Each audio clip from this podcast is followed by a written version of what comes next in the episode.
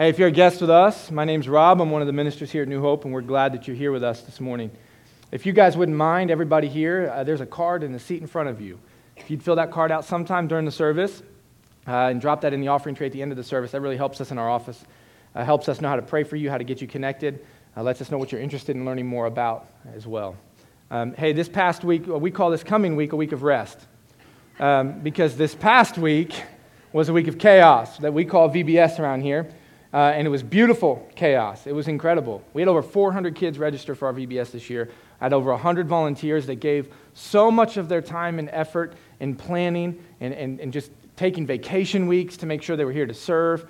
It was an incredible testimony uh, to the dedication of this church to be disciples who are making disciples. Here's why I say that the potential of what VBS can do in the life of a child is pretty incredible.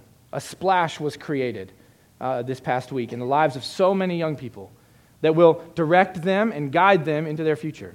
We've got some people on our staff who formulated their relationship with Jesus at a VBS here at this church. We've got missionaries serving all around the world who came to VBS at New Hope. We've got Bible college students training to be in ministry, and we've got Christians living intentionally in the marketplace who were influenced by VBS at this church. And so we don't pause to say thank you. Thank you for each and every one of you who gave of your time uh, to make this last week happen. You gave of your talent to teach and invest in young people. And as a church, you gave of your treasure. You gave financially through our Reach initiative to expand our facilities. And I can't tell you how much of a blessing these facilities were this past week. So thank you very much. On behalf of our leadership as a church, we come to you as a church and we say thank you for being so generous and so giving because the impact we will be able to see for years to come. Hey, today we're going to start a new sermon series that we're going to study through the, the entire summer uh, called Blind Spots. And this is going to, we're going to walk through the book of Proverbs and we're going to look at uh, different areas of our life that can oftentimes be overlooked or missed and what God has to say about them. But before we get started this morning, let's pray. Father, thank you. God, thanks for the opportunity we've had this past week to invest in the lives of young people, future leaders, future ministers, future influencers. God, we're so grateful that we had the opportunity to pour into their lives, and we look forward to seeing what you will do as you take that effort and you multiply it exponentially. God, I thank you for being a part of a church that takes seriously the investment we make in young people. Father, I am grateful this morning as we open your word, the Bible, and we prepare our hearts to hear from you. Father, we want to hear from you. We want you to speak clearly to our hearts and our lives this morning. We offer you this prayer in Jesus' name. Amen. I don't know if you knew this, but you've got a blind spot in each one of your eyes.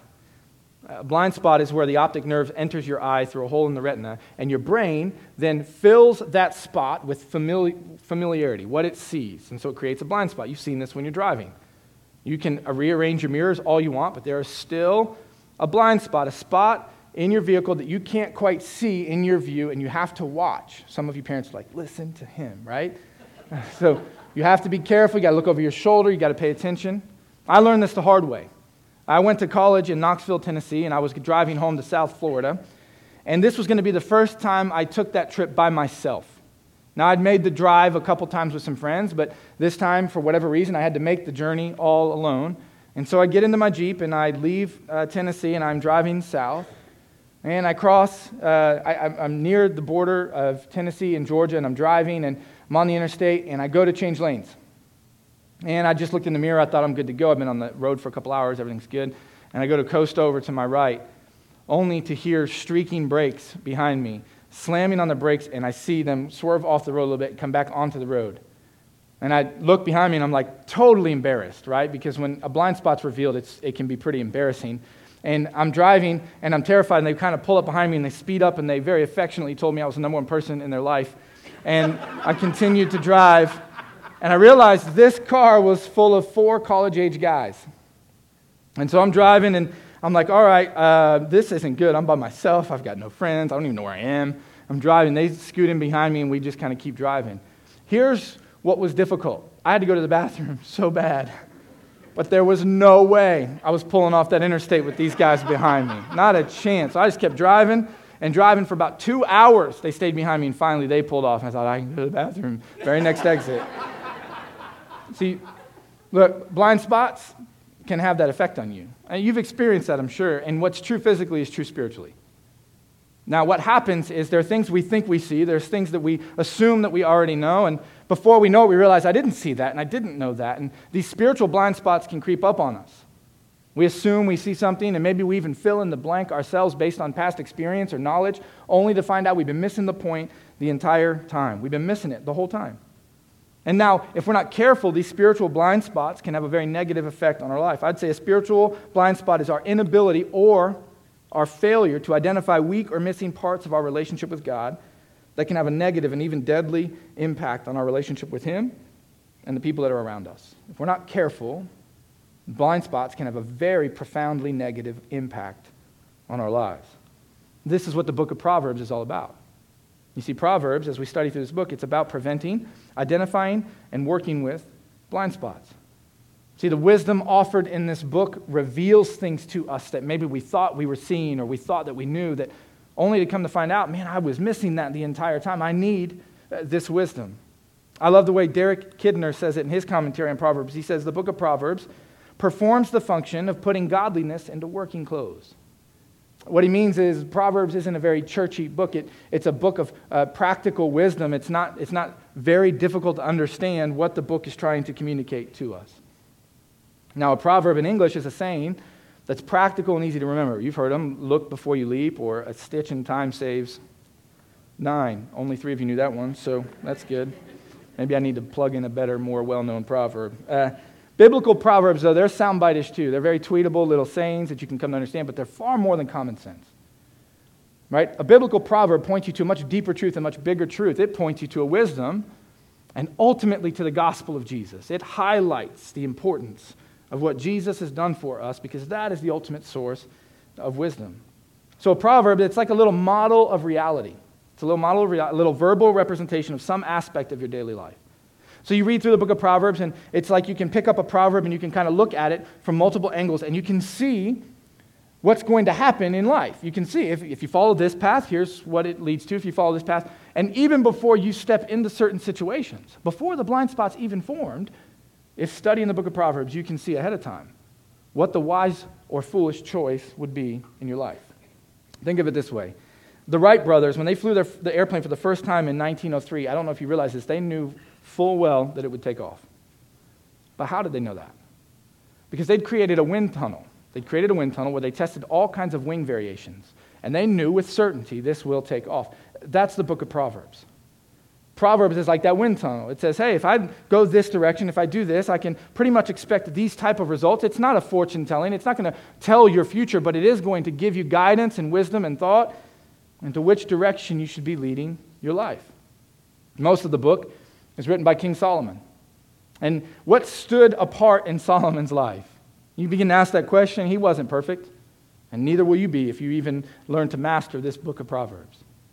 But something stood out about Solomon A couple things. One, Solomon was a guy who wanted to include God in every part of his life, he didn't compartmentalize him. And so, the everyday stuff of life, he interacted with his Creator. And in that interaction, he began to find everything that the Creator had created fascinating. There was not any part of life he didn't find fascinating. In fact, in 1 Kings chapter 4, it tells us that he was like a Renaissance man. Uh, Solomon, because of this experience with God and God showing him all of these incredible things, he developed an appetite for learning. And he continued to study. And he studied plants, he studied animals, he composed music, he wrote all of these different proverbs. He was wise beyond his years. In fact, they say that people from all over the world came just to sit the, under the counsel of King Solomon because he was such a wise person. But it started with an interest in his creator. The one who created him made everything fascinating to him. And so he just constantly wanted to learn more and more. So, the first nine chapters of this book, it's like a, a, series of speeches he's given to his son. Here's the wisdom I want you to have. And he's like pouring into his son. And then the rest of the book is the practical nuggets of that wisdom. They're little bite sized pieces of, of wisdom that apply to different areas of your life. So, as you begin to read through it and you study it, you come to understand this is what God's calling us to. He wants us, it's an invitation to journey with God in life and learn more about Him and what He's created. It's this fascinating invitation of discovery, if you will. Has anybody here ever hid something from your kids in hopes that they would find it? Ever done that? We do that all the time, maybe too much. We hide things and we're like, because I love watching my kids experience the joy of discover, discovery, like finding new things and searching out new things. In fact, when I'm married into uh, my wife's family, they have this tradition at Christmas that I find fascinating. They take this green pickle and they hide it in the Christmas tree somewhere. Not an actual pickle, it's an ornament. That would be, I'd be like, what did I get into? But it's, a, it's an ornament. And it hangs in the tree, and they, they, after all the presents are opened, the kids are then like, okay, you got to find the pickle among all the other ornaments, and it's disguised by the color of the tree, and you got to find it. And whoever finds it, whoever discovers it, there's a prize waiting for you.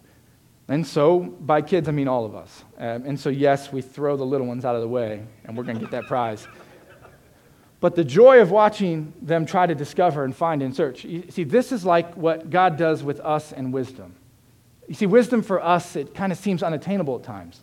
Like this thing I can't quite grab onto. I know it's there in the future, and it, all of a sudden, maybe it, it kind of happens to you and you're not sure. But for God, wisdom, as it relates to us, is like a divine game of hide and seek.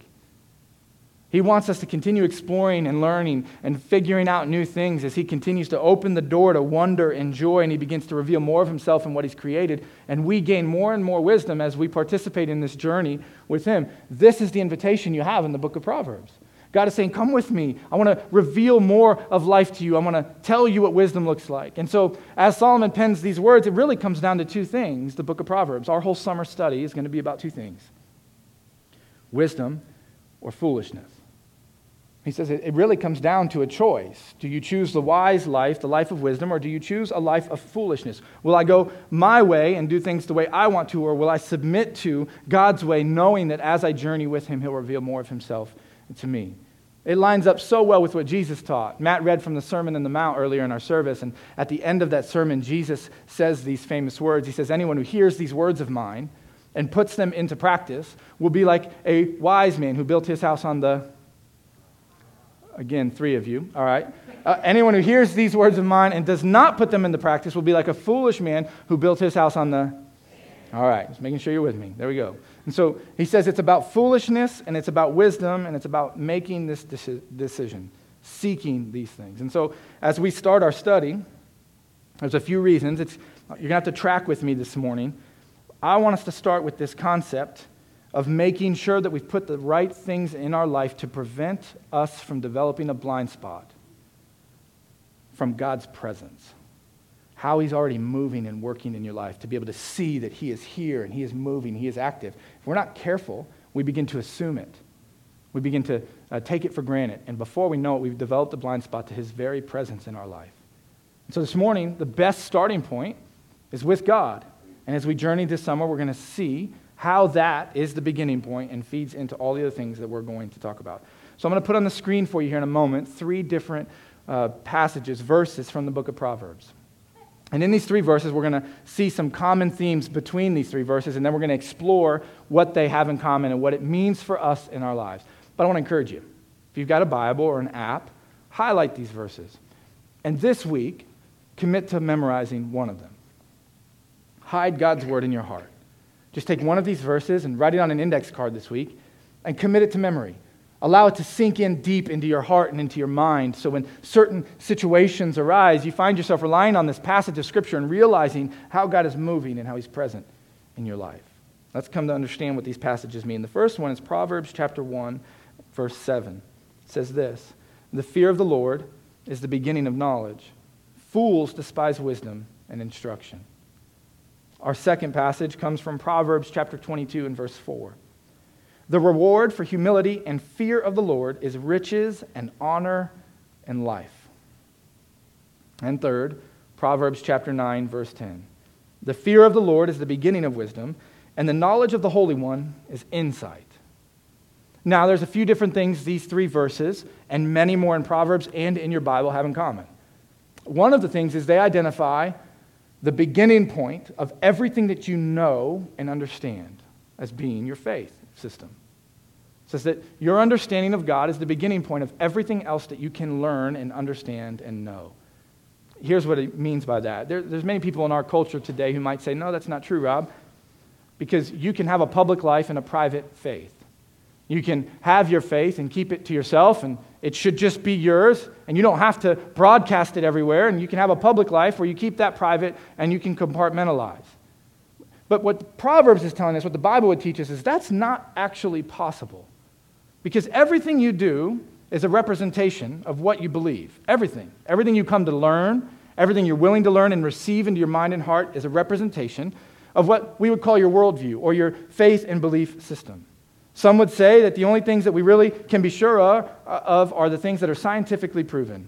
You may have your belief or morality about God, Rob, and that's fine, but keep it private. The only things that we can be sure of are things that are scientifically proven. Here, here's the problem, though. That statement, the only thing that we can be sure of are things that are scientifically proven, cannot be scientifically proven. So you might say, you might say to yourself, that the only thing that I really need is to believe in things that I can absolutely see, that there's no supernatural evidence of anything taking place in the world. That's fine if you believe that, but you're taking that on faith because you can't prove it. And so you might have your faith in there being no God and nothing supernatural, and others may have their faith in there being a God and choosing God's way of doing things. Either way, you have a faith to begin with. You're taking it, you're taking that information on the faith. And here's what Proverbs, here's the point of that. Proverbs is saying that's the beginning point from where you form all of your knowledge, experience, and understanding. Let me give you an example. I teach a class on Christian worldview. I teach it uh, two, a couple days a week. And in that class, one of my favorite things to do is we sit with the class and we explore this concept. The beginning point, your worldview, your faith system, is what catapults you into the world of knowledge and understanding. And you filter everything through it and come to understand everything through it. I love in that class uh, doing movie and music studies. And so they'll listen to certain music and they're not, it's a blind spot. They're not thinking anything of it and they're watching certain movies, no big deal. And they'll say, hey, let's do this. Um, eventually, I just get frustrated, to be really transparent with you, with some of the music. And so I'll just say, all right, I'm, that's it. And I grab a whiteboard and I write the lyrics to the song on the whiteboard. And I say, guess what? You're never going to want to listen to this song again because here's the nine different worldviews that this song is uh, a proponent of. And the one that's missing is the one that you claim to want as a part of your life.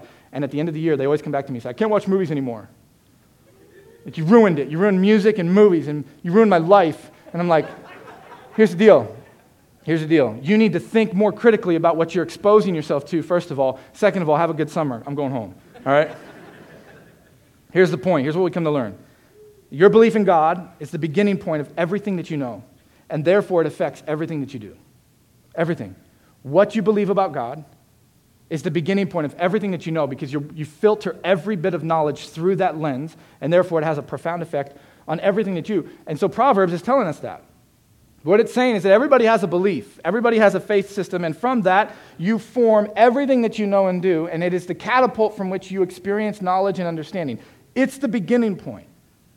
So now, the second thing that these verses have in common with one another is they, they say, yes, that is the beginning point of knowledge, understanding, experience. But the second thing that's really important for you to understand is this thing that is repeated in these three verses and all throughout your Bible, and it's called the fear of the Lord.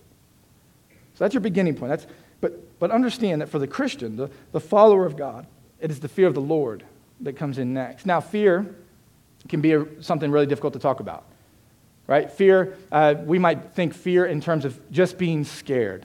When I think about the fear of the Lord, am I just supposed to be scared of God and His wrath pouring down on me and I'm terrified of Him and I should just tremble in His presence? That's not what Solomon's getting at. That's not what Proverbs is getting at. That's not what he means when he says fear. We know that because you look at all the other passages in your, in your Bible. Take, for instance, this one found in Deuteronomy chapter 10, verse 12. It says this What has the Lord your God, what does the Lord your God require of you?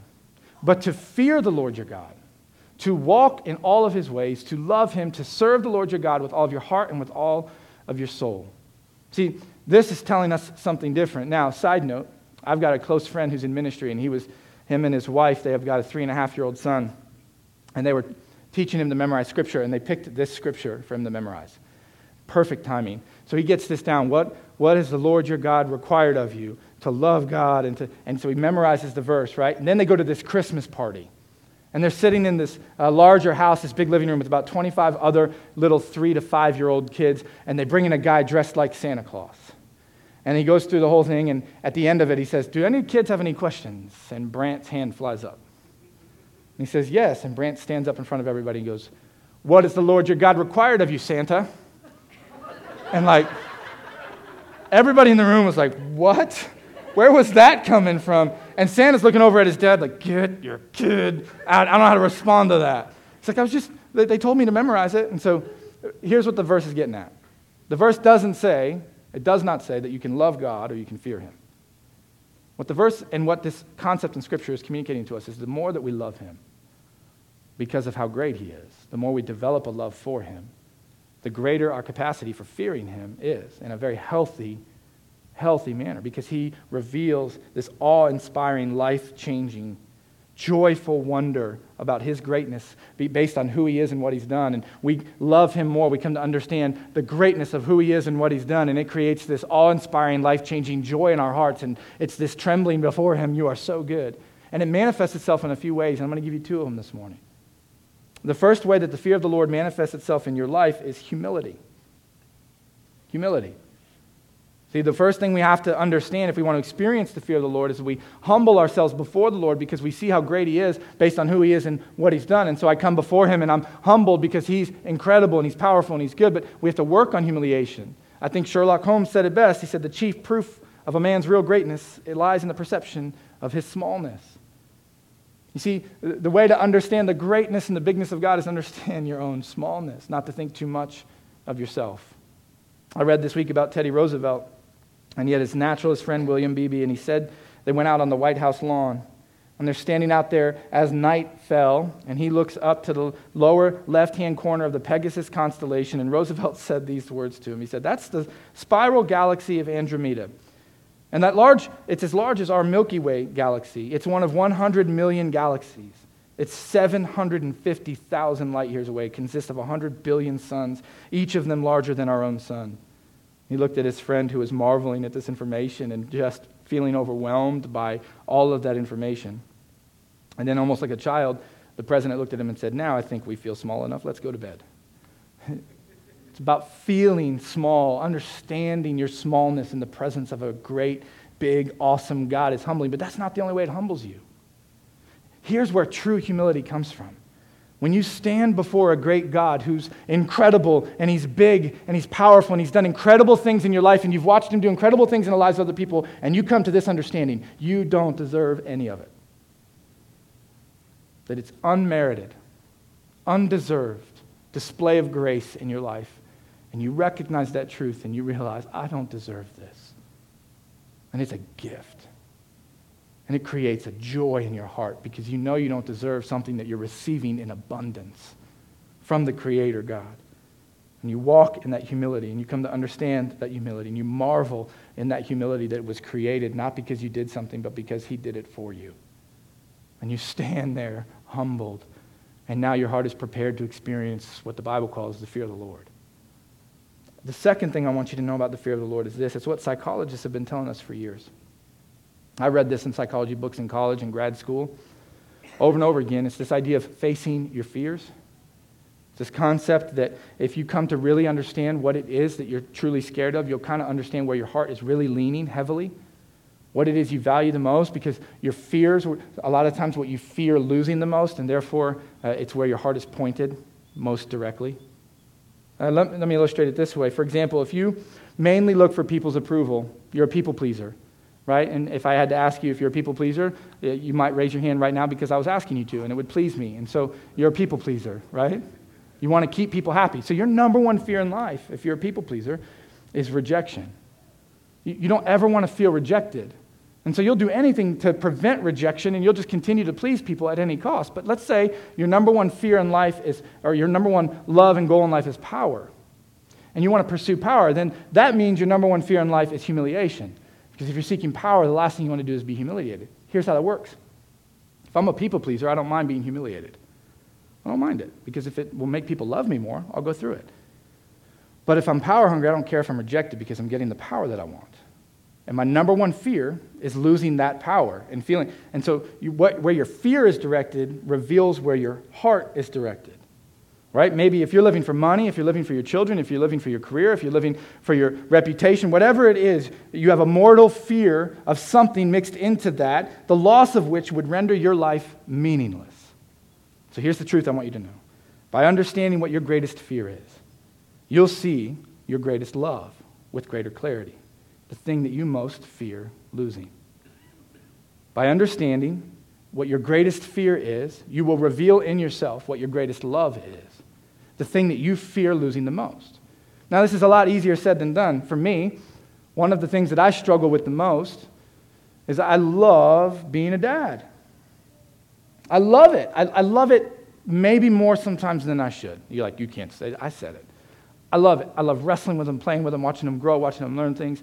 I love my son Noah, and that he loves sleeping on my chest right now. He's three and a half months old, and he'll sleep on my chest, and I can calm him down. And then there are times where I love that, and there are times where I'm like, why is this the only place you want to sleep? I want to sleep too. And we put him down, and I love, I love, love, love watching him sleep, watching him grow, watching him learn new things.